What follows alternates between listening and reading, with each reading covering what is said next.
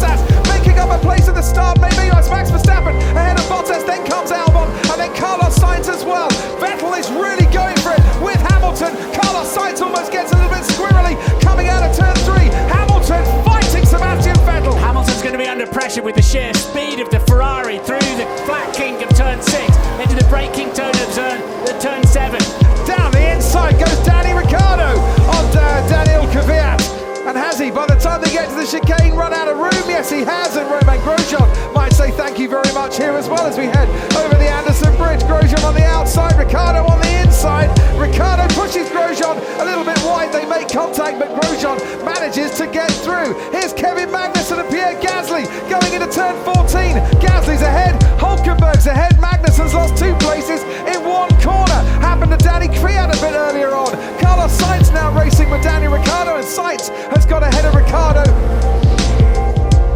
For the first time in 2019, Sebastian Vettel takes the checkered flag and wins the Singapore Grand Prix, and a win that, unlike in Canada,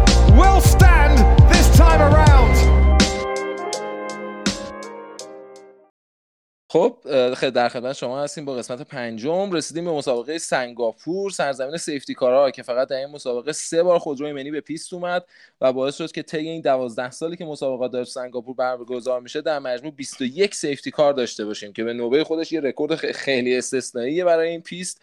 و از اون استثنایی تر یک نتیجه خیلی عجیب و غریب داشتیم از تیمی که اصلا هیچکی کوچکترین شانسی برای قهرمان پیروزیش تو این مسابقه شاید در نظر نمی گرفت یک دو فراری اونم با برد سباستین فتل.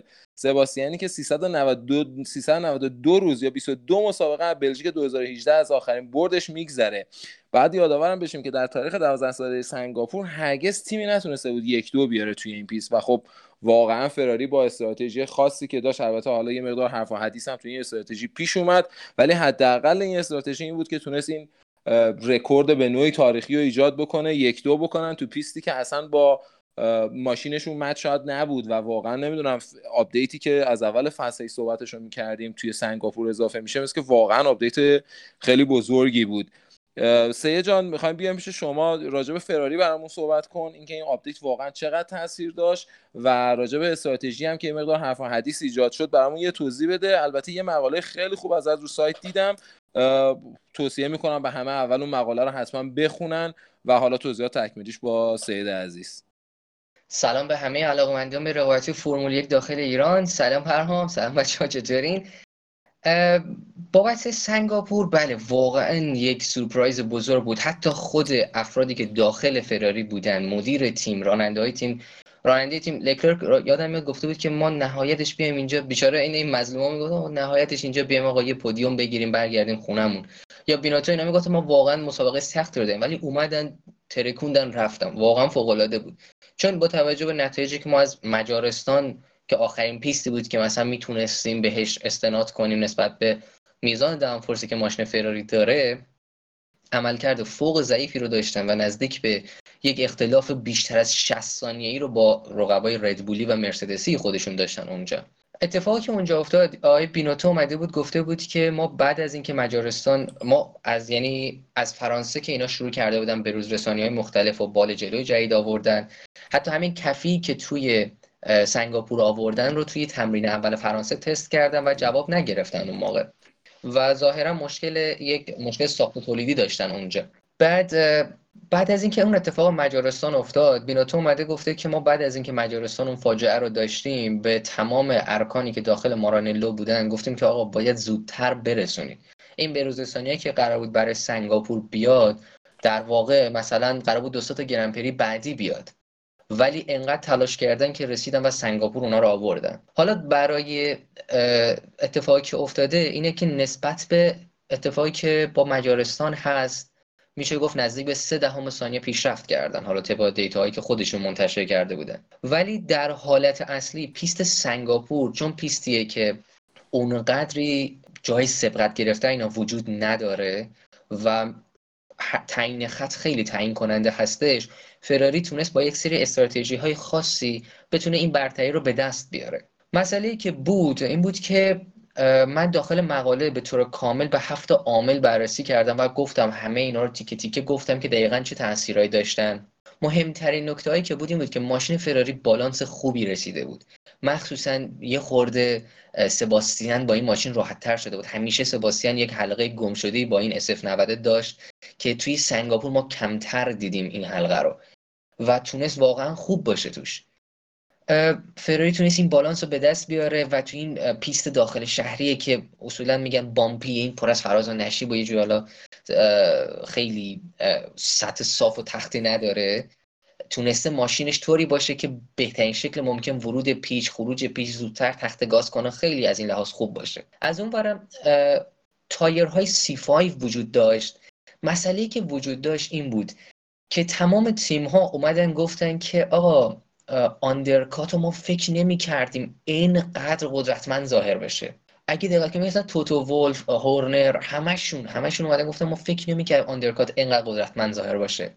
دلیلش این بوده دلیلش تایرهای C5 بوده. تایرهای C5 که امسال وجود داره و پیرلی به تیم ها داده مشابه تایرهای hyper soft ه اما دقیقا اون تایر hyper soft نیست.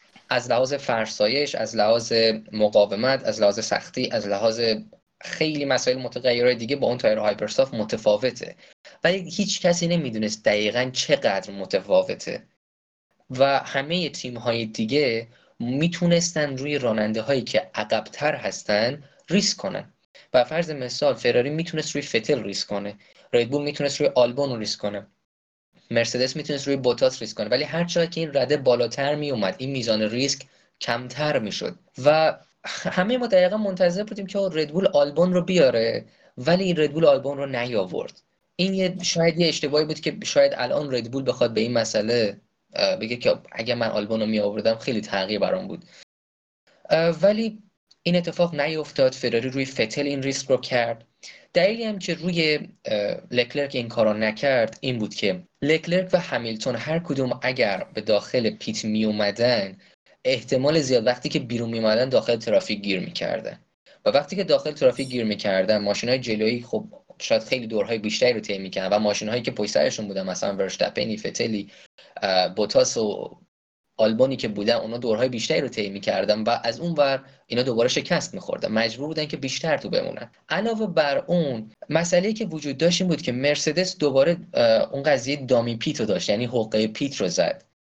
چندین بار مثلا یکی دو بار مکانیکاش اومدن بیرون ولی هیچ پیتی صورت نگرفت که اینجا مرسدس فکر کردن کاش که ما می اومدیم پیت. یک فکر کنم یک چنین ذهنیتی با خودشون داشت. لحظه هم که فتل اومد پیت نکته جالب اینجا بود که دلیلی که لکلرک نمی‌تونست بیاد اونجا این بود که فراری به محض اینکه دید ردبول آماده شده ورشتپن رو بیاره پیت فراری فتل رو آورد pit. فراری نمی‌تونست لکلرک رو بیاره به دو دلیل. یک لکلرک توی ترافیک گیر می‌کرد.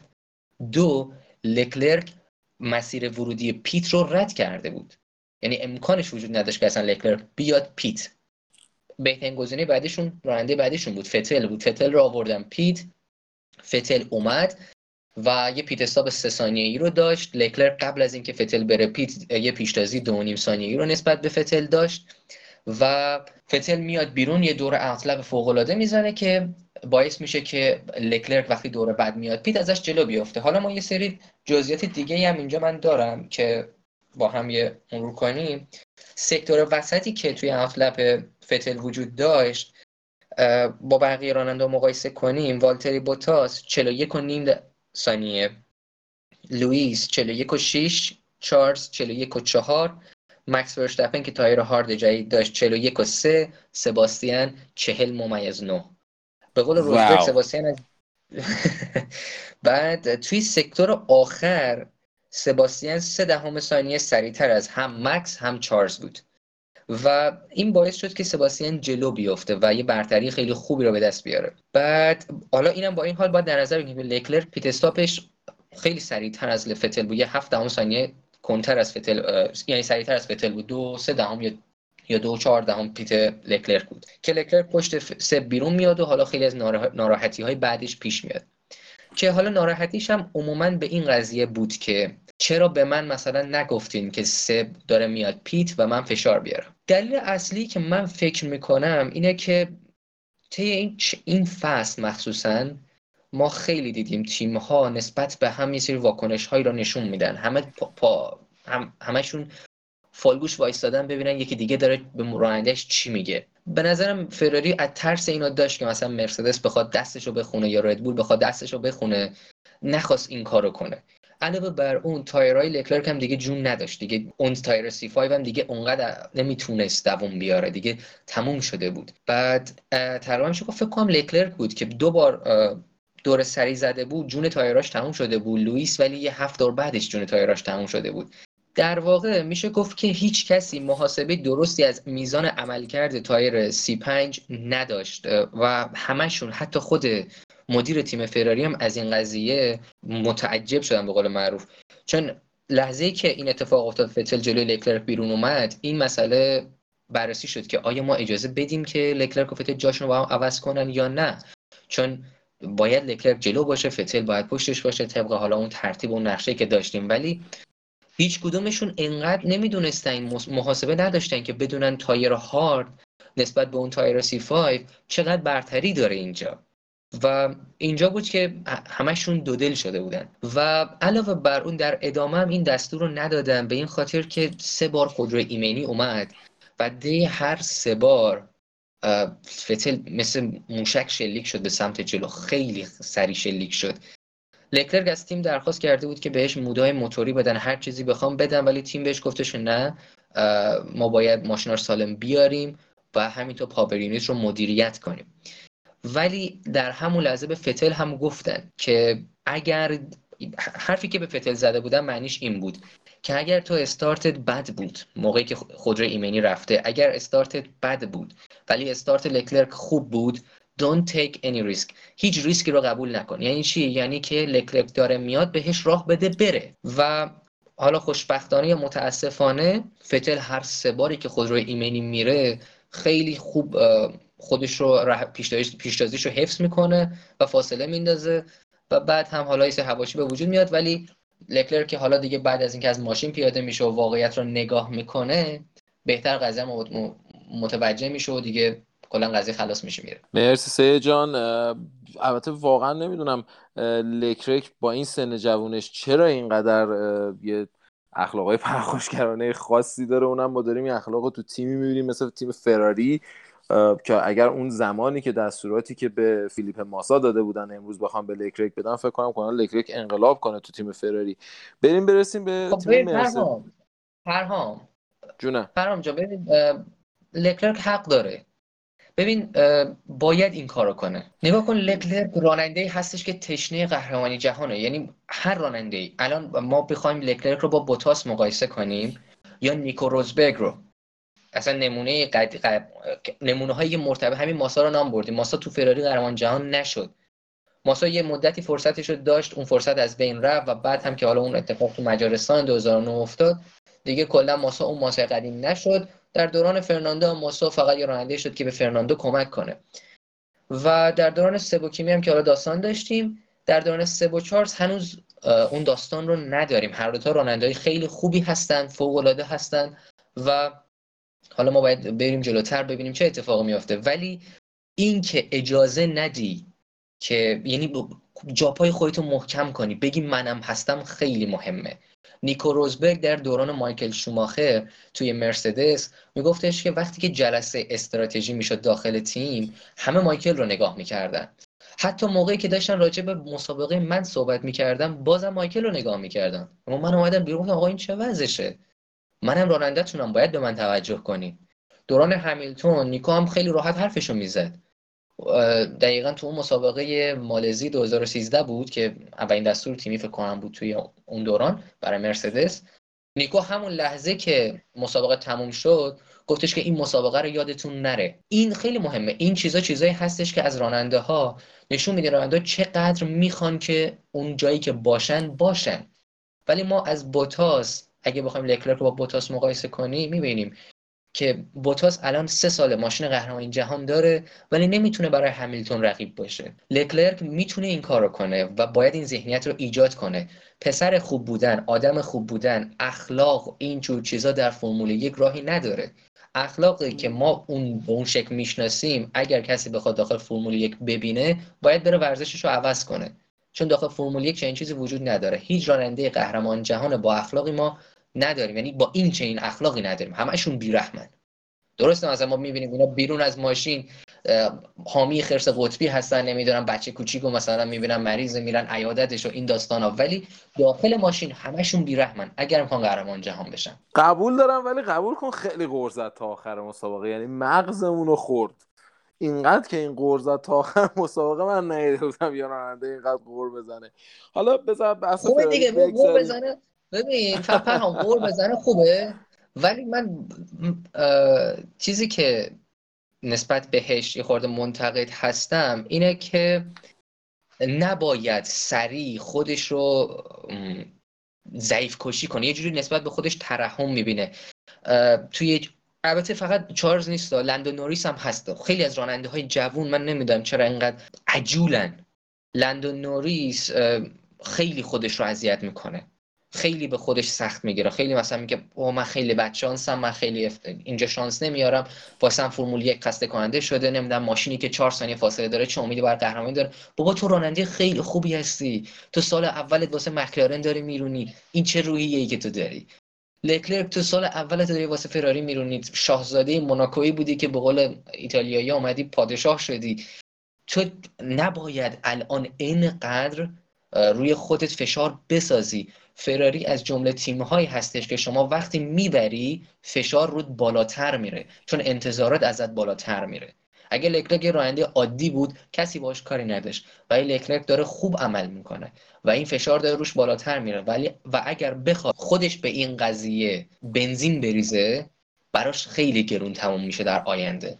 فراری این چیزا این راننده ها رو ما خیلی زیاد در تاریخ فرمول یک دیدیم و اومدن و یک مدتی یک رونقی داشتن و بعد نابود شده. مرسی از توضیحات کاملت. بریم برسیم به بخش مربوط به مرسدس.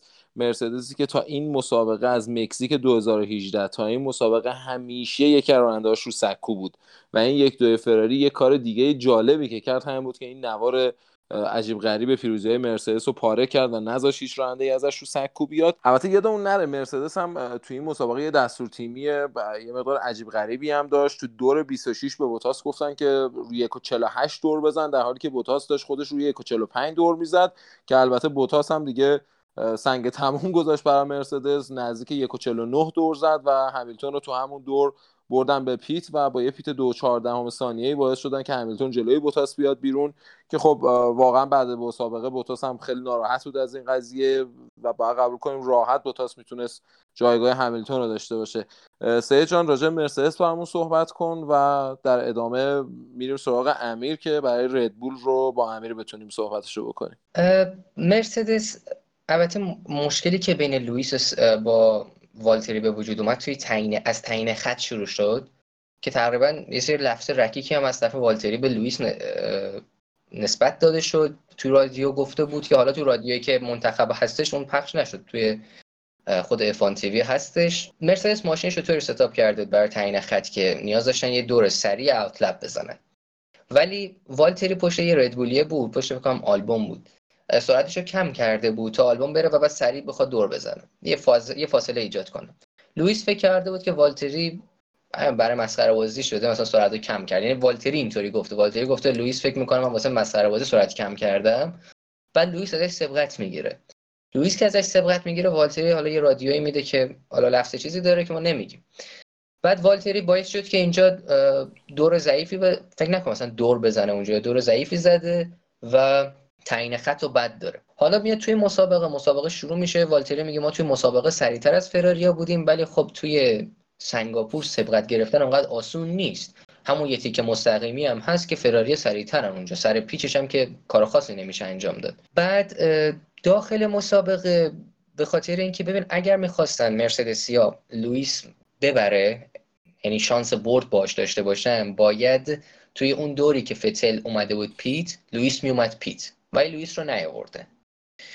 اینجا هم لوئیس هم مرسدس همشون مقصرن اول خواستن حقه pit بزنن بعد حقه pit عمل نکرد. داخل مسابقه مرسدس ها برای اینکه مثلا لوئیس بخواد ببره یا شانس برد داشته باشه باید همون دوری که سب اومده بود pit لوئیس می اومد ولی خب این کار نکردن ترس از ترافیک داشتن ترس از خیلی از چیزهای دیگه که لوئیس بیرون موندش و این اتفاق رو نرسوندن و گفتن که ما نمی‌دونستیم تایر بعدی که هارد هستش هم بذاریم چند دور طول می‌کشه و چند دور دووم میاره و این نگرانی رو داشته حالا اینجا هم خود مرسدس مقصر بود هم خود لوئیس مقصر بود چون ببین توی این پیستای شهری راننده نمی‌تونه پیشنهاد استراتژی بده.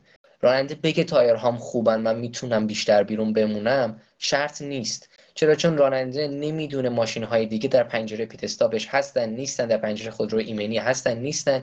این فاصله های زمانی دست راننده نیست. اون فاصله هایی که بخواد مقایسه کنه آقا من اگه برم پیت بیرون در میام جلوی فلانی در میام پشت فلانی در میام کجا این اتفاق میفته نمی‌تونم کاری کنم. اگر راننده پیشنهادی میده داخل مسابقه تیم نباید جدی بگیره. و این یه خورده اذیت کننده بود برای همه هوادارهای مرسدس. که احتمال حداقل می‌تونستن یه سکو رو بگیرن. اگه برد امکان پذیر نبود سکو امکان پذیر بود. ولی با حرکتی که فراری برای فتل زد هم ورشتپن رو محو کردش فراری و همین که با پیت فتل فتل رو از همیلتون هم سبقت گرفته تو جایگاه جلوتر بیرون اومد. و مرسدس اینجا دیگه عملا برد رو از دست داد ولی بازم می‌تونست برای سکو کار کنه. اما اون کارم نکرد و حقه پیت زد و عمل نکرد اون حقه و بعدش هم که با بوتاس اون دستور تیمی رو دادم. خب, خب واقعا این دستور تیمی جای سوال داره. هیچ راننده الان نیست که برای قهرمانی جهان با لوئیس همیلتون بجنگه جز خود والتری بوتاس. و هفته پیش بود فکر کنم تو تو گفته بود که این دو نفر آزادن. مثلا گفته بود که بوتاس برای جنگ قهرمانی با لوئیس آزاده. شما که از لحاظ قهرمانی جهان و قهرمان رانندگان تقریبا خیالتون راحت. تقریبا که چه 99 درصد خیالتون راحته. مگر اینکه همه مسابقات شما DNF بشین از برین کنار و فراری همه مسابقات یک دو کنن. که بعید این قضیه. ولی با این حال بازم دستور تیمی دادن و متعجب آورترین قسمت داستان اینجاست که والتری هم قبول می‌کنه. و جالبم اینجاست. که والتری میگه آقا والتری رادیو که داره جواب میده بابت جواب دادن به استراتژیست تیم اینه که نقشه خود لوئیس بود که بیشتر داخل بمونه. و وقتی که این حرفو می‌زنه یعنی اینکه آقا خود لوئیس این طرح کرده بود. حالا که طرحش جواب نداد و تر من جواب داده و مثلا من اومدم اینجا جواب گرفتم شما باز چرا دارید این کارو می‌کنید؟ اینو داره یادآوری می‌کنه به تیم. و, و همون لحظه این باعث میشه که استراتژیست برگرده بگه آقا پس به خاطر قربونت برم این کار انجام بده من یکی بهت بدهکارم. این والتری نباید این چیزها رو قبول کنه. من خیلی از دوستام طرفدار همیلتون هستن و خیلی هاشون میگن که آقا ما واقعا دلمون برای روزبرگ تنگ شده. چرا؟ چون روزبرگ کم نمی آورد. این هیجان رو نگه می داشت والتری هیجان قهرمانی جهان رو از بین برده. یعنی فقط لوئیس هستشون جلو. و لوئیس هم بیچاره داره تمام بار مرسدس رو لوئیس به دوش می‌کشه. و این حتی به خود لوئیس هم برای لوئیس هم این قضیه سنگینه که آقا همه داخل مرسدس چشم انتظاریشون به لوئیسه. تو یه خورده جنگنده تر باش. والتر یه خورده از اون کیمی یه خورده از اون میکا یاد بگیر. یه خورده جنگنده تر باش. این صندلی مرسدس رو همین دو هفته سه هفته پیش معلوم نبود داشتی یا نداشتی. و سال بعد هم بازم تقلق بگی باید این یه خورده از خودش جرأت نشون بده. باید یه خورده از خودش لجبازی نشون بده. مخصوصا الانی که قراردادش تمدید شده. تو که می‌دونی خیالت بابت صندلی سال بعد تخته. چرا نمی جنگی و ناراحت کننده بود این صحنه و اینکه والتری که دوباره این قضیه رو قبول کرد خیلی بد بود. به نظرم مرسدس پیش خودش فکر می‌کنه ما می‌تونیم با والتری چنین کاری رو کنیم. چنین چیزیه. ببین هر موقع توی رادیو تیمی ها صدای مهندسه عوض میشه. ما مثلا صدای مهندسا رو تقریبا همه مردم می‌شناسن چون از بس توی مسابقات میاد صداشون. ولی صدایی که عوض میشه مثلا والتری ایتس جیمز این صدای جیمز والز وقتی که این میاد یعنی که من بهت پیشنهاد نمیدم. من بهت دارم دستور میدم. خواه ناخواه وقتی که این آقا میاد توی رادیو صحبت از دستوره. همینطور برای تمام راننده های دیگه برای تمام تیم های دیگه. و و این قضیه والتر ایتس جیمز هم خیلی ها داخل اینترنت باها شوخی می‌کنن. مخصوصا همین الان ویدیوهایی که پخش شده توی خود رسانه اصلی فرمول یک خیلی به والتری تیکه انداختن و این چیزا باعث میشه والتری حال خودش بدتر بشه. مرسی سه جان توضیحات کاملت.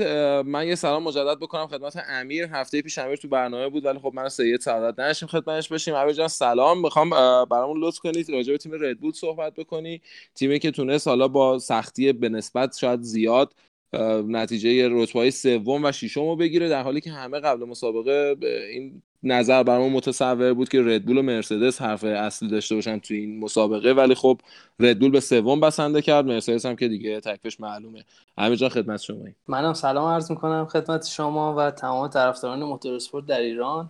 واقعیتش اینه که ردبول توی شبیه سازاش به اطلاعات غلطی رسید. یعنی اطلاعات درستی نسبت به پیست نداشتن. به خاطر همین setup درستی توی تعیین خط و مسابقه نداشتن. همونطور که بعد از تعیین خط خود مکس ورشتاپن مصاحبه کرده بود گفته بود. این تعیین خط یه مقدار براشون سرعتشون قابل قبول نبود و سرعت کافی برای رقابت نداشتن. البته از اون طرف فرادی فوقالعاده عمل کرد. یعنی همه نظرها این بود که ردبول و مرسدس دارن اینجا رقابت می‌کنن ولی فراری اومد اصلا همه معادلات رو به هم ریخت. فرداش توی مسابقه یه مقدار سرعت ردبول بهتر شد. اما بازم اونقدری نبود که بتونه بهشون خیلی کمک بکنه. با این حال با این مشکلاتی که داشتن مکس وشتپن یه عملکرد خیلی خوب داشت و تونست یه سکوی آخری که توی سنگاپور فراری برای بقیه تیم‌ها گذاشته بود و بگیره و اون از چنگ مرسدس در بیاره. از اون طرف الکس آلبون راننده که تازه بهشون اضافه شده و تو همین دو تا مسابقه اول مسابقه شاید این تصور ایجاد می‌شد که لکلرک و همیلتون و فتل دارن یه مقدار سرعت پایین حرکت می‌کنن تا بحث استراتژیشون رو پیش ببرن. الکس آلبون اونقدر سرعت کافی نداشته باشه که با اونا بره و سرعت اونا رو حفظ بکنه. ولی خب بعد از پیت استاپ ها و بعد از سیفتی کارا دیدیم که همچنان داره دنبالشون می‌کنه و دنبال این ماشین ها میره و از همین اول کار دیدیم که چه تفاوتی برای ردبول داره رقم می‌زنه. و کاری که پیر گسلی شاید بیشتر از یه نیم فصل می‌تونست انجام بده و فرصت در اختیارش بوده و آلبون توی دو, دو سه تا مسابقه براشون انجام داده. و خیلی اتفاق جالبی براشون بوده این تعویز راننده. خب میریم سراغ دسته دوم تیما یا به اصطلاح همون تیمای میان جدولی خصوصا توی این مسابقه تیمایی مثل مکلارن رنو و روسو. مکلارن که یه روز خیلی سخت رو داشت اون بلاها سر ساینز اومد. آخرم تو رده دوازده تونست مسابقه تموم بکنه. رنو هم که از مکلارن اوضاع بدتر هم هالک دچار مشکل شد تصادف داشت هم دنیل ریکیاردو دچار تصادف شد. توروسو هم باز همینطور. توروسو هم دنی کویات یه برخورد خیلی عجیب غریبی با کیمی رایکونن داشت. سه جان ممنون میشم اگه راجع به تیم میان جدولی هم یه توضیح برامون بدی. تیم های میان جدولی کلا داخل این فصل رقابت خیلی خوبی رو داشتن. خودروی نزدیک به همین هستن. توی پیستا سبقت های زیادی انجام میشه که اصولا از دید فیلمبردار فرمول یک مخفی میمونه. ولی این دفعه حالا چون مسابقه سنگاپور مسابقه شبیه راهپیمایی بیشتر به این خودرو پرداخته شد و ما دیدیم چقدر بعضی از سبقتگیری ها نزدیک به هم بوده و چقدر حساسیت کار بالا بوده. آلفا رومو کلا وضعیت آلفا الان طوری بوده که از نیم فصل به این سمت بدبیاری زیاد داشته مخصوصا کیمی. کیمی توی بلژیک قرار بودش که مارکوس اریکسون جاش بیاد. به این خاطر که کیمی ظاهرا توی تعطیلات نیم فصل یک سری تفریحات پرخطر داشته که پاش آسیب می‌بینه. و قرار شد که اریکسون بیاد ولی که کیمی گفت نه من می‌تونم و رفتش بلژیک ولی خب همون دور اول یک برخوردی با مکس بود. از مسابقه هم دیگه چیزی نصیبش نشد اونجا. توی ایتالیا هم کلا مسابقه خوبی رو نداشت هم تمرین هم تعیین خط و هم داخل مسابقه اتفاقات زیاد و عجیب غریبی براش افتاد که نتونست خوب باشه. توی سنگاپور هم ماشینشون تایرش دما رو از دست داده بود بعد از خودروی ایمنیه. و کیمی کلا خیلی براش سخت بود کنترل کنه ماشین رو بعد از اینکه تایر دما رو از دست داده بود. و اون صحنه که دیگه کویات اومد راحتش کرده کویات قشنگ اومد که اونجا کیمی هم باش برخورد کرد. این به قول کیمی که کویات اومد فقط زودتر مسابقه منو تموم کرد. من خسته شدم از این مسابقه. ولی جیوویناتسی از نیم فصل به این سمت خیلی خوب شده. واقعا خوب شده. ولی خب جیوویناسی هم بدبیاری داشته. بلژیک خیلی خوب بود. دور آخر یه لحظه اشتباه می‌کنه. ایتالیا خوب بود. این مسابقه چهار دور پیشتاز بود و اگر ما یه لحظه در نظر بگیریم یه خورده شانس باش یار بود تو این مسابقه تو اون چهار دوری که پیشتاز بود خود رو ایمنی میومد جیوویناسی می‌تونست یه عظمت امتیازی رو بگیره. چون می‌رفت پیتو میومد بیرون. تو یه رده خیلی خوبی مسابقه رو تمام می‌کرد و هم فاصله رو با کیمی کم می‌کرد به عنوان هم تیمی و رقیب درون تیمی. یه نکته دیگه هم راجع به جیوویناتسی بود. این بود که خیلی تلاش می‌کرد که می‌خواد صندلی خودش رو حفظ کنه. واسه همین توی مسابقه به محض اینکه خودروی قرمز پشت سرش اومد هیچ دفاعی نکرد و خیلی راحت به فتل و لکلک راه داد تا هیچ فرصتی رو پشت اینا حروم نکنه و خیلی قشنگ بهشون فضا داد. رد بشه با این امید که شاید بمونه توی آلفا و شاید هم به امید بعدی فراری مثلا بمونه. یه نکته جالب دیگه که در مورد آلفا بود این بود که از دهه پنجاه به این طرف اونا هیچ مسابقه ای و نفر اول و لیدر نبودن توی مسابقه و این چهار دوری که فکر کنم جیوویناتسی لیدر بود توی مسابقه یه اتفاق تاریخی می‌تونست براشون بیفته. و قول سید اگه ماشین ایمنی میومد تو پیست خیلی امتیازات خوبی می‌گرفتن و شاید خیلی شانسش بیشتر می‌شد برای حفظ صندلیش برای سال بعد. مرسی همه جان نکته که اضافه کردید البته یه نکته جالب دیگه داشتیم. برای از ابتدای فصل تا الان اولین دی ان تیم ویلیامز رو دیدیم تیمی که کلا فکر کنم یه دونه تک امتیاز داشت کرده از این مسابقات. ولی خب از اون ور ماشینش هرگز خراب نشده بود هرگز تصادفی نداشت. همه مسابقات از خط پایان عبور کرده بود ولی خب اینجا دیگه شانس باش یار نبود و DNF شد تو اون تصادف خیلی جالبی که با راننده هاس رومن گروجان عزیز داشت. امیر جان راجع به باقی تیم‌ها اگه نکته باقی مونده برامون بگی ممنونت میشه. نکته ای که می‌تونم اضافه کنم بازم بدشانسی راننده های مکلارن بود البته کارلوس ساینز مثل دفعه پیش که توی مونزا خیلی مسابقه خوبی داشت می‌داد و این دفعه هم مثل اینکه خیلی پیست کلا با ماشینشون سازگار بود و خود ساینز هم اینجا همیشه عملکرد خیلی خوبی داشته. اما تو اون دوره اول و اون تصادفی که با نیکو هالکنبرگ کرد اون اتفاقات براش افتاد. بعد خیلی از مسابقه عقب افتاد. یه ذره safety car ا به کمکش اومدن ماشینای ایمنی و تونست یه مقدار جبران بکنه. ولی خب به محدوده امتیازات نرسید. برعکس اون لندو نوریس از اول مسابقه پشت سر الکسان آلبون بود و خیلی خوب دور زد باهاشون. از اون فرصتی که اون اول مسابقه راننده ها داشتن آروم دور می‌زدن استفاده کرد و پشت سرشون موند و در نهایت هم تو همون رده هفتم به کارش پایان داد و امتیاز خوبی گرفت از این مسابقه. نکته بعدی در مورد تیم رنو بود. آنچنان مسابقه خوبی نداشتن. دنیل ریکیاردو با اون دیسکوالیفایی که شد توی تعیین خط باید مسابقه رو از آخر شروع می‌کرد. سبقت های خیلی خوبی گرفت توی مسابقه. همون دنیلی که هممون میشناختیم و داشت نشون می‌داد. اما خب برخوردی که تو مسابقه داشت یه مقدار اذیتش کرد و اونم نتونست اونقدر بیاد بالا. ولی خب از اون طرف نیکو هالکنبرگ رده نهم رو کسب کرد و دو امتیاز از این مسابقه گرفت. تیم هاس هم که مثل همیشه یه حالت سردرگمی دارن تا یه جایی از مسابقه خوبن از یه جایی به بعد تایراشون افت می‌کنه و به شدت عملکردشون رو تحت تاثیر قرار میده. مثلا کوین مگنوسن در رده هشتم بود. آخر مسابقه الان ببینید کجاست رده 17 هم کارو تموم کرده و یه مقدار هاس بعید می‌دونم این فصل به جایی برسه. امیدواریم که سال بعد هاس همون هاسی بشه که ازش انتظار داریم. دو سه سال اولش خیلی خوب پیشرفت کرد و امیدواریم که این تیم ها بازم جنگ میانه جدول رو خیلی گرما بش بدن. مرسی همینجا توضیحاتت. یه تنفس کوتاه داشته باشیم با پرسش و پاسخ سوالات مخاطبینمون برمیگردیم خدمتتون. Guys, what the... Valtteri, it's James. There's something loose between my legs. What the f- this guy doing? I don't know. Tripping major nutsack. Come on! No more radio for the rest of the race. خب بریم سراغ بخش پرسش و پاسخ. من همین اول مطلبی عرض بکنم خدمت مخاطبین عزیز. تو سوالایی که برای ما فرستادین سوال مشترک خیلی زیاد بود. برای همین من از سوالات مشترک یکیشون رو می‌پرسیم. یه سری سوالات هم که کلا توی خود پادکست توضیحاتش داده شد مقالاتی که رو سایت هست توضیحش داده شده. باز اونها هم جسارتا فاکتور می‌گیریم. باز هم اگر سوال تو ذهنتون مونده بود که ما پاسخ ندیم از همجا پوزش می‌کنم ان در پادکست بعدی بدونیم بتونیم این سوالات شما پاسخ بدیم. آقای محسن زندی پرسیدن دقیقا چه معجزه‌ای برای رخ داد؟ خب این رو فکر کنم توی پادکست توضیحش دادیم. آقای امیر علی پرسیدن که سلام به نظرتون همیلتون مسابقه رو قربانی مدیریت تایر بیش از حدش نکرد؟ نمی‌دونم به نظرم نه. یه قماری بود که مرسدس کرد. حالا قبلا از این قمار نتیجه گرفته بود. این بار نتیجه نگرفت.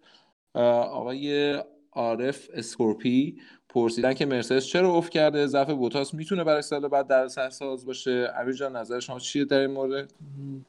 به نظر من الان که یه ذره فراری فاصلش کم کرده با مرسدس مرسدس یه مقدار شاید به این فکر بکنه که تصمیم خوبی در مقابل بوتاس نگرفته و صندلی دومش. شاید الان خیلی از طرفدارای مرسدس دلشون برای نیکو روزبرگ تن شده باشه که اون دوتا رانندهشون همچین قدرت مرسدس رو به رخ حریفا بکشن ولی خب الان بوتاس اصلا در تواناییش نیست. اینو واقعا نشون داده. همجور که تو مونزا حتی یه دورم نتونست فشار بیاره به لکلک ولی همیتون اکثر مسابقه رو داشت با, لک... با لکلک می جنگید و فشار خیلی زیادی بهش آورد. مرسی امیر جان. آیا امیر مسعود 97 پرسیدن که این روند پیروزی فراری ادامه خواهد داشت؟ امیدواریم نمی‌دونیم ما مثل شما هیچ چیزی معلوم نیست. آقای آقای یا خانوم اون قفاری پرسیدن که گوینده پادکست بعدی کیا هستن. یه توضیح مختصر راجع به مورد بدم. تیمی هستیم برای این کار. حالا هر سری ممکنه کارشناسا جابجا بشه موجی جابجا بشه. ولی مجموع بچه ها همین هایی هستش که تو این 4 5 پادکست شنیدین. حالا شاید چند نفری هم در ادامه به اون اضافه بشن. آقای اکانت حالا بریم بیرون. پرسیدن که چرا تلویزیون مسابقات رو نشون نمیده؟ قبلا شرکت ورزش نشون می‌داد. فکر کنم اینو بعد در سازمان بپرسید. ولی خب اونا حتما دلایل خاص خودشون رو دارن. آقای حسین 458 سراغ سیدو گرفتن. کجاست؟ بود. همین تو همین پادکست صحبت کردیم باش. آقای محمد پرسیدن که چه برای مرسدس چه اتفاقی افتاده؟ سرعتشون کم شده. امیر جان نظر شما چیه؟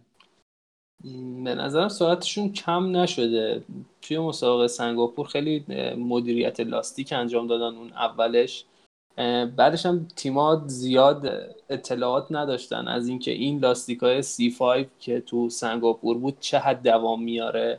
سعی کردن بعد از اینکه لکلرک رفت pit با همیلتون البته به قول خودشون split strategy یا استراتژیاشون رو نصف کردن برای دوتا راننده. بوتاس رو بردن pit و همیلتون رو بیرون نگه داشتن. که ببینن استراتژی overcut اونجا جواب میده یا نه که جواب نداد واسه مرسدس این ریسکشون و توی stint دوم توی سری دوم لاستیکاشون با لاستیک هاردم اونقدر سنگاپور پیستی نیست که قابلیت سبقت داشته باشه. بخاطر همین اکثر مسابقه مجبورن پشت راننده ها بمونن. مرسی امیر جان. خب سوال بعدی فرید لامبو. در مورد آپدیت آرایدی رو که فراری و همچنین مسئله سوختشون توضیح بدید. خب توی پادکست بعد کافی فکر کنم راجبش صحبت شد.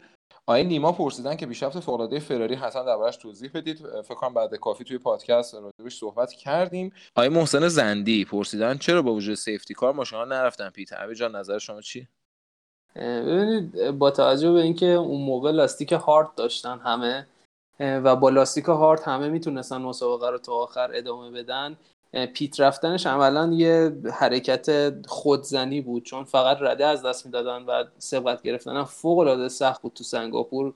میشه گفت برای تیمای بالا جدولی اصلا غیر ممکن بود بتونن حتی زیر فاصله نیم ثانیه همدیگه رو دنبال بکنن. به خاطر همین اون موقع پیت رفتن کار فوق العاده اشتباهی بود چون فقط رده از دست می‌دادن. مرسی امیر جان. سوال بعدی هم باز خود برام پاسخ بده آقای بهنام کاتبی. پرسیدن با توجه بررسی نشدن برخورد کنه و کویات حق با کدوم راننده است؟ حق با کویات بود تو این تصادفی که انجام شد چون کیمی کاملا در رو روش بست و باید به اندازه یه ماشین براش جا میذاش حقا با کویات بود بیشتر از از نصفه ماشین کیمی رد شده بود و کیمی کاملا داشت می‌دید کویات کنارشه. کیمی به نظر من برگشته بود به همون مود بیخیالی خودش و خیلی زودتر دوست داشت این مسابقه تموم بشه. خودش هم گفته بود کویات فقط اومد که مسابقه رو زودتر واسه من تموم بکنه. آره جز معدود مواردی بود که یه قانون نانوشته هست میگن همیشه حق با کیمیه اینجا دیگه ندادش اینجا دیگه حق با کیمی نبود. یه دوست عزیزی امیر جان سوال پرسن آقای رضا قوچی. پرسیدن که پادکست اصلا نمندی. من از طرف همه بچه های سایت بهش میگم که رضا جان هر وقت اومدی تهران حضورا خدمتتون توضیحات کامل عرض می‌کنم خدمتتون. آقای حسین خرم حالا نظر خودشون رو گفتن چرا فتل سرور همیلتونه. ارشیا پرسیده که خیلی ها میگن داستان pit های فراری برنامه‌ریزی شده بود برای بردن فتل. من خودم متوجه این داستان نشدم. توضیح بدید. اینو توضیح دادیم فکر کنم توی پادکست. دیگه بپرسیم. آقای رودی 1991 پرسیدن معنی pole position و DRS امیر جان pole position که تو مرحله تعیین خط به اون نفری که سریع ترین time پیست رو ثبت می‌کنه توی Q 3 و جایگاه اول رو توی تعیین خط به دست میاره اصطلاحا هم بهش میگن pole position و فرداش مسابقه رو از خط یک شروع می‌کنه. DRS هم یه ذره توضیح شفاهیش و اینجوری بدون ویدیو و اینا سخته. یه search ساده اگه تو سایت ما بکنن تمام اینا توضیح دادیم. توی سایت هست. و کلیپ هم براش می‌ذاریم. توضیح ساده ای که بخوام در موردش بدم همون drag reduction system برای این سیستم کاهش drag ماشینه که همون بال عقب ماشین اگه دقت کرده باشن تو مسابقات به فاصله زیر یک ثانیه که می‌رسن راننده ها می‌تونن از این استفاده بکنن. یه دکمه ای رو فرمونشون داره می‌زنن و اون قسمت بالای بال عقب ماشین فرمول یک باز میشه. به حالت افقی قرار می‌گیره تا این نیروی درگ یه ذره کمتر بشه و سرعت ماشین بیشتر بشه. و البته که خب مسلما درگ کمتر باعث سبقتگیری راحت تر میشه و تا جمع که یادمه اولین بار فرناندو آلونسو تونست اولین سبقت با دیارس متعلق است به فرناندو آلونسو فقید. آقای مصطفی و آقای آه هر دوتاش آقای مصطفان یه سوال رو به دو مدل پرسیدن. چطور میشه که موتور رنو روی مکلارن خود رنو سریعتره؟ و باز هم تو سوال بعدی پرسیدن که ویلیامز و Racing Point هر دو هم موتور مرسدس استفاده می‌کنن. چطور میشه که باز اون طرف اونها قوی تر هستن خیلی خودروی فرمول یک فقط بحث موتور و گیربکس نیست. خیلی خیلی خیلی به آیرودینامیک بیشتر وابستن. کما که همیشه خدا ما ترسمون همیشه از این البته ترس که نه به نوعی آرزومون به این بودش که ای کاش دست ردبول یه موتور خوب بیفته و اون موقع با اون شاسی قوی هیچ دیگه جلودارش نیست. کما که می‌بینید با همین موتور هوندایی که مکلارن هیچ کاری نمی‌تونست باش بکنه ردبول سکو هم باش گرفته. خب بخش سوال جوابا فکر کنم دیگه تمومه. سوال های باز هم هست. ولی عرض کردم اولش خدمتتون خیلی از سوالات تکراریه. خیلی از سوالات هم اشاره که امریکت کاملا درسته. خیلی رو می‌تونید با یک سرچ خیلی ساده روی سایت خودمون پیدا بکنید توضیحات کامل مقاله های متعدد حتی ویدیو هم برای خیلی از اینها هست ممنون میشم که حتما از سایت هم استفاده بکنید امیر جان اگر موافق باشی بریم سراغ بخش جذاب موتو جی پی بریم و بیایم A very warm welcome to sunny Mazzano on the east coast of Italy. The fields of yellow that surround us here. All eyes on the doctor here at home.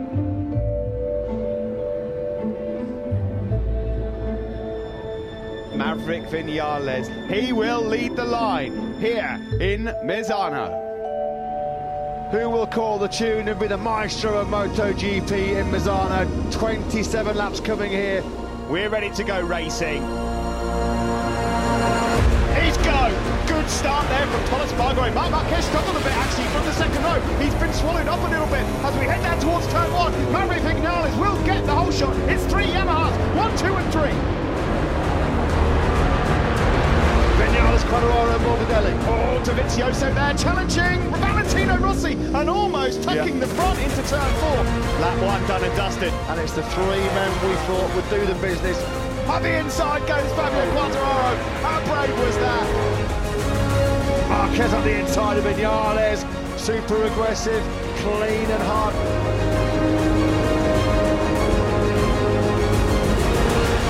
Quattararo it is that leads. Alex Rins has made a real meal of it. He's got to be patient, he's got to keep his cool. Around turn 13 we go as Valentino Rossi finally makes his move on Polis Spargaro and moves up into fifth place. Again, Oliveira's gone down the road. Rins has finally found his way past Polis Spargaro's. Oh, Rins is down! What a disastrous. Well, he won't need a long lap penalty. Rossi has done the hard work all over again. Looks like he's going to secure fourth place now, the doctor. Marc Marquez will see where Quattararo is strong, where he's weak. With eight laps to go, he'll stay in the same positions. Quattararo, there's been unbelievable pressure being exerted by Marquez.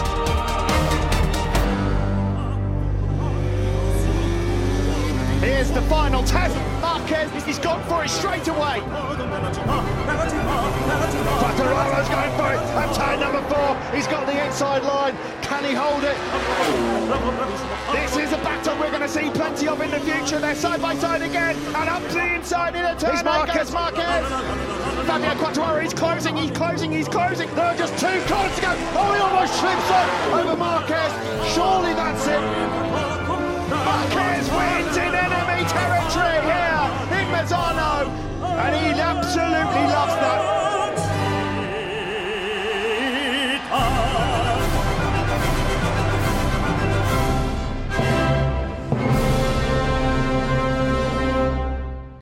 سلام مجدد بریم سراغ بخش جذاب موتو جی پی و یه کارشناسی هم داریم در این بخش امیر عزیز که می‌دونم خیلی موتو جی پی بازه و فوق العاده به این ورزش علاقه منده امیر یادم تو پادکست قبلی راجع به آپدیت یاماها توضیحات کاملی دادی. آپدیت swing arm swing arm کربونی البته که قرار بود برای میسانو بیارن. تاثیراتش چطوری بود؟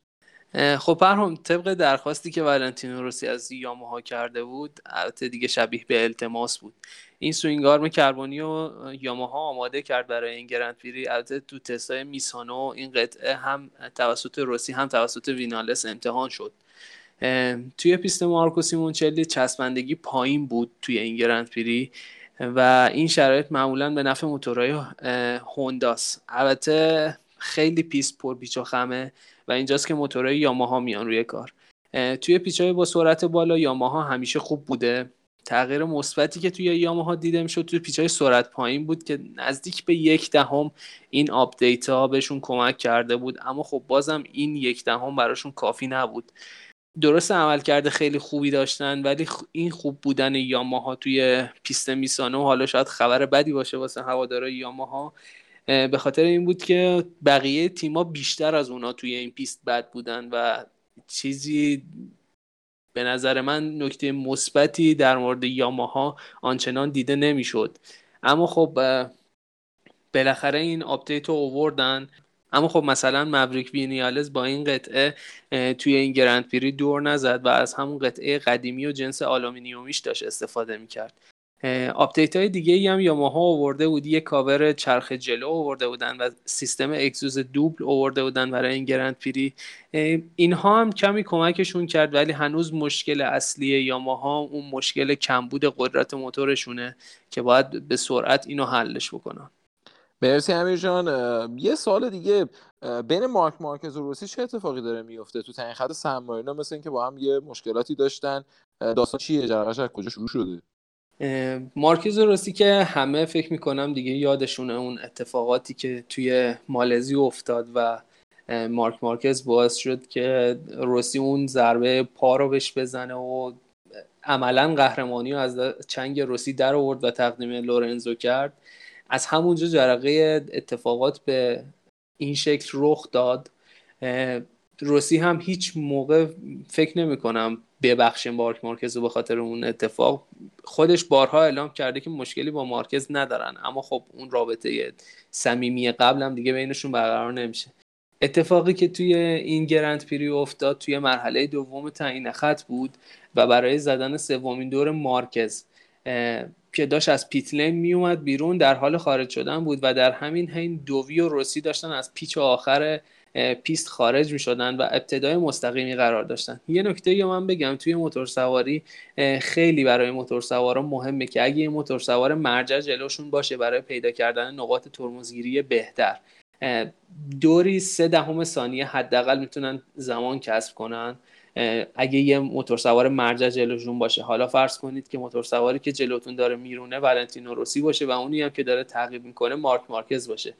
مارکز دوست داشت این کار رو انجام بده و روسی یه جورایی متنفر بود. هم به خاطر پیشینه ای که با مارکز داشت هم به خاطر اینکه کلا موتور سوارا از این کار بعدشون میاد حالا اتفاقی که افتاد این بود که مارکز از پیتلین اومد بیرون سرعت کافی نداشت. بعد پشت سرش رو نگاه کرد. دید روسی و دووی دارن نزدیک میشن. از جلو راهشون رفت کنار که اونها بیان ردشن و برن جلو. این کار انجام شد اما مارکز بلا فاصله پشت سر روسی شروع کرد به دور زدن. همینجا بود که روسی هی تو آتلپش داشت آروم و آرومتر حرکت می‌کرد تا مارکز بیاد رد بشه و اون از مارکز یه جورایی استفاده بکنه. اما خب مارکز هر چقدر روسی کند شد اونم دورش رو کندتر کرد. تا جایی که روسی دیگه مجبور شد دور سریع خودش رو شروع بکنه چون تو دور قبلی که زده بودن از مارک مارکز جایگاه پایین تری داشت. و مارک مارکز پشت سر روسی شروع کرد به دور زدن. اتفاقی که افتاد ولنتینو توی خروج پیچ 6 از قسمت kerb پیست خارج شد و رفت روی قسمت سبز رنگی که FIM تعبیه کرده برای اینکه موتور سوارا از اون قسمت خارج نشن. و محدوده پیست رو مشخص کرده. وقتی موتور سوار جفت چرخش از این میره در واقع داخل این محدوده سبز رنگ دورش کنسل میشه و حالا یا اگه تو مسابقه باشه اخطار می‌گیره. دور ولنتینو روسی توی پیچ 6 کنسل شده بود. اما جوری که خودش گفته بود نمی‌دونست دورش کنسل شده. اما مارکس پشت سرش این اتفاق رو دیده بود. مارکس همچنان داشت فشار می آورد روسی هم همینجور. مارکز می‌دونست دور روسی کنسل شده. توی پیچ 11 همون پیچ کرونه معروف از روسی سبقت گرفت. بسیار پیچ سریعیه و مارکز نتونست موتورش رو روی کرب نگه داره و اونم رفت روی قسمت سبز رنگ و مارکز هم خیلی جالبه که گفته بود منم نمی‌دونستم دورم کنسل شده. در این حالت دو تا دور کنسل شده داشتیم اما خودشون می‌گفتن هیچ کدوم نمی‌دونستن. اما خب مارکز می‌دونست دور روسی کنسل شده و روسی می‌دونست دور مارکز کنسل شده. روسی می‌گفت چون نمی‌دونسته دور خودش کنسل شده همینجور به فشار دادن ادامه داد. و توی پیچ بعد می‌خواست از مارکز سبقت بگیره که نقطه ترمزگیری رو از دست داد و پیچ رو باز کرد. مارکز هم که همچنان داشت فشار می آورد نزدیک بود به هم برخورد بکنن و این اتفاقی بود که توی این تعیین خط بینشون افتاد. البته بعدش تو جلسه ای که با داورا داشتن به هر دوتاشون یه تذکر جدی دادن داورا که دیگه از این کار اجتناب کنن و به نظرم جفتشون باید با حقیقت روبرو بشن که شاید خودشون هم می‌دونستن که دورشون کنسل شده و نباید این کار رو ادامه می‌دادن. مرسی امیر. یه سوالی که برای من به وجود میاد واقعا چرا این هوندا و دوکاتیا توی این پیس اینقدر مشکل دارن؟ ریشه کار از کجاست؟ مشکلی که واسه هوندا و دوکاتیا به وجود اومد اصلش کمبود چسبندگی پیست بود. اگه بخوام این مسئله رو باز بکنم چند ماه قبل مسئولای این پیست سطح پیست رو microblast کردن و این یعنی تکه های قدیمی لاستیک که از تایرهای موتورا کنده شده و روی سطح پیست مونده همون شیارهای مشکی که معمولا می‌بینید توی سطح پیست اینها رو از سطح پیست پاک بکنن. چون اینها باعث میشن در شرایط بارونی چسبندگی سطح پیست به شدت بیاد پایین و این خیلی خطر رو می‌بره بالا. این عمل microblast کردن مثل اینه که یه در واقع اینه که یه توپای فلزی رو با سرعت زیاد و فشار زیاد به سطح آسفالت شلیک می‌کنن. این کار باعث افزایش سختی میکرو پیست میشه و در واقع چسبندگی سطح پیست رو برای مواقع خیس یا بارونی اضافه می‌کنه. اما خب تو شرایط خشکی به شدت چسبندگی میاد پایین و باید بارها و بارها توش مسابقه برگزار بشه تا دوباره یه سطح کوچکی از همون لاستیک های کنده شده روی پیست بیاد تا چسبندگی توی حالت خشکی هم خوب بشه. اصلش به خاطر همین بود که چسبندگی پیست انقدر کم بود. حالا برسیم به مشکلی که هوندا و دوکاتیا داشتن. وقتی چسبندگی پیست کم باشه و مستقیمی زیادی نداشته باشیم المان اصلی زدن یک دور خوب اینه که بتونید سرعت رو تو طول پیچ حفظ کنید. این مشخصه اصلی موتورهای یاماهاست در حالی که موتورهای هوندا به شتابگیری و ترمزگیری برای ورود و خروج از پیچ خیلی معروفن. در مقایسه با موتورهای یاماها می‌تونم بگم موتورهای هوندا و دوکاتی یکم تو پیچ خشک عمل می‌کنن و زیاد روون نیستن به خاطر همین یاماها برتری داره نسبت به اونا. همین باعث عمل کرده نچندان خوبشون توی این پیستا میشه. شما اگه یه مثالم بزنم شما اگه بتونید یه پیش رو به جای 70 با 72 کیلومتر بر ساعت طی کنید خیلی بهتر از اونه که انتهای مستقیمی سرعتتون به جای 300 باشه 302 اما بازم نکته ای که قبل گفتم عملکرد خوب یاماها توی میسانو نشان از پیشرفت آنچنانی اونا نداشت. فقط به خاطر این بود که تیمای دیگه خیلی بد بودن توی این پیست مرسی امیر جان. قشنگ آدم احساس می‌کنه عشق و علاقه به موتو جی پی داری توضیح میدی. یه سوال دیگه. مارکز این مسابقه رو برد در حالی که هوندا توی این پیست داشت فاجعه عمل می‌کرد. اینم از اون معجزاتیه که ما شبیهش هم توی فرمول یک داریم یا نه؟ واقعا داستان خاص دیگه پشت این قضیه بوده. ببینید هوندا از هوندا و عملکرد بدش توی این گرندپری شروع کنم. البته به جز مارکز اینو جدا کنید. توی تمرین اول هیچ کدوم از موتورسوارهای هوندا توی 15 دقیقه اول هم نبودن. توی تمرین دوم موتور برتر هوندا دهم بود. البته دومیشون توی تمرین سوم ناکاگامی ششم شد. اما کراشلو لورنزو که دوتا موتور دیگه هوندا بودن تو دوازده تای اول هم نبودن.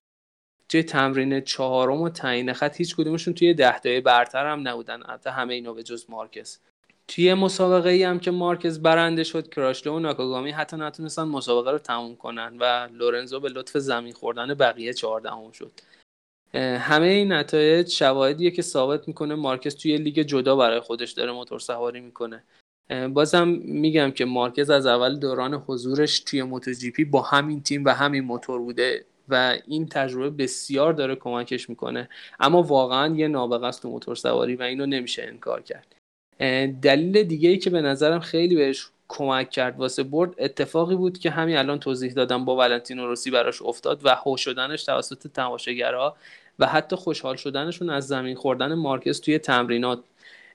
یه این مسائل یه انگیزه مضاعفی به موتور سوار میده تا توی خونه حریف برنده بشه و به رخ طرفدارای حریف بکشه این قدرتش رو و ثابت کنه بهشون که یه حریف عادی نیست. یه نکته دیگه که تو موتور سواری مارکز من دیدم بسیار پخته تر شده کل مسابقه رو پشت سر کوارتارا رو مون و شاید اگه سالهای قبل بود این حرکت رو انجام نمی‌داد و همون دورهای اول سعی کرد از کوارتارا رو سبقت بگیره. وقتی این کار رو کرد دقیقا می‌تونست تا دور آخر بررسی کنه که کجای پیست خیلی قویه و کجا ضعف داره نسبت به کوارتارو و دور آخر به بهترین شکل ممکن بهش حمله کرد. بریم سراغ مسابقه آراگون جایی که همه موتور سوارای یک صدا می‌گفتن که مارکز از هممون یکی دو پله جلوتره. چیه؟ این داستان مارکز چیه؟ مارکز هم یه جوری مثل همیلتون ماس این ور؟ ببینید نه مارکز مثل همیلتون اون طرف نیست چون موتور هوندا می‌تونه در شرایطی برابر باشه با موتورهای دیگه. اما جوابی که می‌تونم به این سوال بدم اینه که مارکز اومد توی تمرین اول یه دوری زد که یک و نیم ثانیه با از بقیه سریعتر بود. و توی تمرین دوم دورش یک و یک دهم ثانیه از بقیه سریعتر بود. وقتی همچین اختلافی داری و با خیال راحت می‌دونی مستقیما به مرحله دوم تعیین خط صعود می‌کنی میری سراغ setup تست تایرهای مختلف. و اینجاست که برتری شما نسبت به بقیه شروع میشه. و این تفاوت اصلی مارکز با بقیه موتورسوارا تو پیست آراگون بود. جدا از اینکه پیست آراگون پیست خونگی مارکز حساب میشه و البته پیست خونگی خیلی از موتورسوارهای دیگه هم هست اما خب مارکز توی این پیست عجیب داره خوب عمل می‌کنه. امیر یعنی میگی با این شرایطی که توضیح دادی واقعا پیش بینی برد بی دردسر مارکز رو می‌کردیم اونم با این اختلاف؟ آره به نظرم پیش بینی این مسئله خیلی ساده بود. سرعت مسابقه مارکز بین 4 تا 6 دهم از بقیه سریعتر بود و با یه حساب سرانگشتی می‌شد فهمید تقریبا با 11 تا 12 ثانیه اختلاف می‌تونه این مسابقه رو ببره. کاری که مارکز توی آراگون کرد برخلاف چیزی که همه فکر می‌کنن بسیار کار سختیه. پیش بینیش آسون بود که می‌تونه این کار رو انجام بده اما کار بسیار سختیه. توی دور اول یه ثانیه فاصله انداخت و اما بعد از اون فقط آسفالت خالی جلوش بود هیچ موتور سواری نبود و تنها چیز واقعی که هر دور باید چک می‌کرد پیت بوردش بود.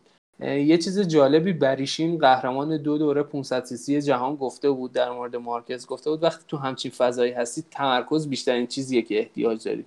چون باید دورهاتون رو توی محدوده سریع نگه دارید و این فقط به خاطر این نیست که نگذارید بقیه شانسی برای رسیدن به شما داشته باشن. بلکه ذهنتون هم باید متمرکز بمونه. توی اون شرایط ذهن بسیار راحت میره به سراغ مسائلی که هیچ ربطی به مسابقه ندارن. مثلا کلید ماشینم رو کجا گذاشتم یا پرواز امشبم ساعت چنده یا شام قراره چی بخورم. قبلا موتور سوارای لپی هم بودن که کمک می‌کردن به قهرمانا ولی الان دیگه یه ذره فاصله ها کم شده بین تیم ها و دیگه موتور سوارای لپی اونجوری وجود ندارن. به خاطر همین کار بسیار سختتر شده. اگه به چشم اون آسون میاد که این کار رو مارکز داره انجام میده به معنی این نیست که آسونه. امثال جیاکومو آگوستینی ولنتینو روسی و مارک مارکزا این کار رو آسون جلوه میدن. یه نکته هم بگم که شاید همه دیده باشن تا الان این اعدادو ولی تهش می‌خوام یه مقایسه بکنم. این دویستمین گرند مارک مارکز بود که تا الان هفت قهرمانی داره. 78 برد که میشه 38 درصد مسابقاتش. 129 podium که میشه 65 درصد مسابقات. 89 pole position که میشه 44 و نیم درصد. اما بیاید یه نگاهی بندازیم به آماری که روسی توی 200 گرند پریش داشته 91 برد که میشه 45 و نیم درصد. تا همینجا اختلاف داره با مارکز. 144 podium 72 درصد. 51 pole position 25 و نیم. یه نکته ای داره که روسی هیچ وقت براش مهم نبود از کجای پیست داره استارت می‌زنه. همیشه سعی می‌کرد انقدر سبقت بگیره تا بشه نفر اول. نکته ای که می‌خواستم برداشت بکنم از این مقایسه این بود که الان همه میگن چرا مارکز داره می‌بره و خسته شدیم. از بس همش اسم مارکز اون بالاست. باید بدونیم که وقتی یه نابغه توی یه ورزش هست مثل زمانی که روسی تمام عناوین مال خودش می‌کرد نتیجه غیر از این نمیشه. کاملا با موافقم. یه ذره سخته دید مخاطب دید طرفدار یه ذره تکراری میشه ولی خب همینه که هست. می‌تونه می‌گیره تا زمانی که رقیب جدی پیدا شه و از رو باید تحمل کرد. خیلی متشکرم امیر ازت از سید عزیزم خیلی تشکر می‌کنم. از شما مخاطبین عزیزمون خیلی خیلی سپاسگزارم. لطفا کمک کنید به پادکست پادکست رو شیرش بکنید و هم مثل همیشه سوالاتون رو با ما مطرح بکنید. انشالله که بتونیم روز به روز با پادکست بهتری در خدمت همتون باشیم. خیلی ممنونم. امیر جان خیلی متشکرم قربانت فقط من یه نکته کوچیک اضافه بکنم. یکی از مخاطبامون یه سوالی پرسیدن. گفتن تو موتو جی پی تیم هایی که تیم دوم سازنده ها محسوب میشن مثل یاماها پتروناس و پرامک دوکاتی و غیره عینا و دقیقا همون موتور تیم اول در اختیارشون با همون شاسیه نکته ای که باید بگم لزوما این تیم‌ها تیم دوم برای تیم اصلی حساب نمیشن. توی دنیای motorsport و توی رشته های مختلفش این گونه تیم‌ها هستن. مثلا توی ناسکار تیم Wood Brothers Racing با تیم پنسکی در ارتباطه. و توی فرمول یک توروروسو هاس و Racing Point و حتی آلفا هستن که با تیم های کارخونه دار در ارتباطن. فلسفه اصلی این تیم ها مثل بقیه تیم های حاضر تو هر رشته ای رقابت برای بردنه. اما خب این تیم ها از خودشون ماشین موتور و توی فرمول یک انجین ندارن. این تیم ها میان برای رفع نیازشون قراردادی با تیم های صاحب کارخونه امضا می‌کنن که از اونها کمک بگیرن حالا قطعاتی بخرن. و این ارتباط بین اونها برقرار میشه. توی فرمول یک مثلا انجین می‌خرن. توی موتو جی پی یه حالت کرایه کردن موتور داره و اینجوری قرارداد بسته میشه. بسته به قراردادی که این تیم ها دارن تعهدات که بینشون هست لازم الاجراست و هر دو تا تیم به این تعهدات عمل می‌کنن. مثلا تیم پرامک دوکاتی قطعات برای تیم اصلی دوکاتی تست می‌کنه. دقیقا مثل LCR هوندا برای تیم اصلی هوندا. اما خب شاید بعضی تیم ها باشن که این کار رو انجام ندن. توی این فصل یه آمار کلی بدم. تیم آپریلیا دوکاتی هوندا یاماها KTM و سوزوکی تیم های کارخونه ای هستن که موتور از خودشون دارن. تیم های پرامک دوکاتی تکسه KTM رال آوینتیا دوکاتی پتروناس یاماها اسارتی LCR هوندا تیم های وابسته حساب میشن. از این بین جک میلر از تیم پرامک موتور همین امسال دوکاتی رو سواره. و فرانچسکو بگنایا و دو موتور سوار تیم آوینتیا موتور پارسال دوکاتی رو سوار میشن. تیم LCR هوندا از RC 213 V که موتور همین امسال هونداست Tech سه KTM از KTM RC 16 که اون هم موتور امسال KTM و پتروناس از یاماها YZR M استفاده می‌کنه که اون هم موتور امسال یاماهاست شرایط نرم و update و بحث technical بین دو تیم هم تو قراردادها توافق میشه. کل کراچلو حتی تو رقابت های پارسال توی setup هم بهش کمک می‌شد از طرف مارکز. جالبه بدونید که حتی بعضی از این موتور سوارانی که قرارداد دارن با این تیم های وابسته خود اون تیم وابسته حقوقشون رو نمیده. مثلا کراشلو قراردادش مستقیما با تیم رپسول هونداس و از اونها حقوق می‌گیره. خیلی عالی همین نکته پایینی خیلی خوبی بود. همگی خسته نباشید. خیلی متشکرم و خدا نگهدار. منم تشکر می‌کنم از همه بچه ها خسته نباشیدم میگم بهش. امیدوارم که توی ادامه فصلی هم که داریم چه تو موتو جی پی و چه تو فرمولی یک فصل جذابی برامون باشه. ممنون. مرسی.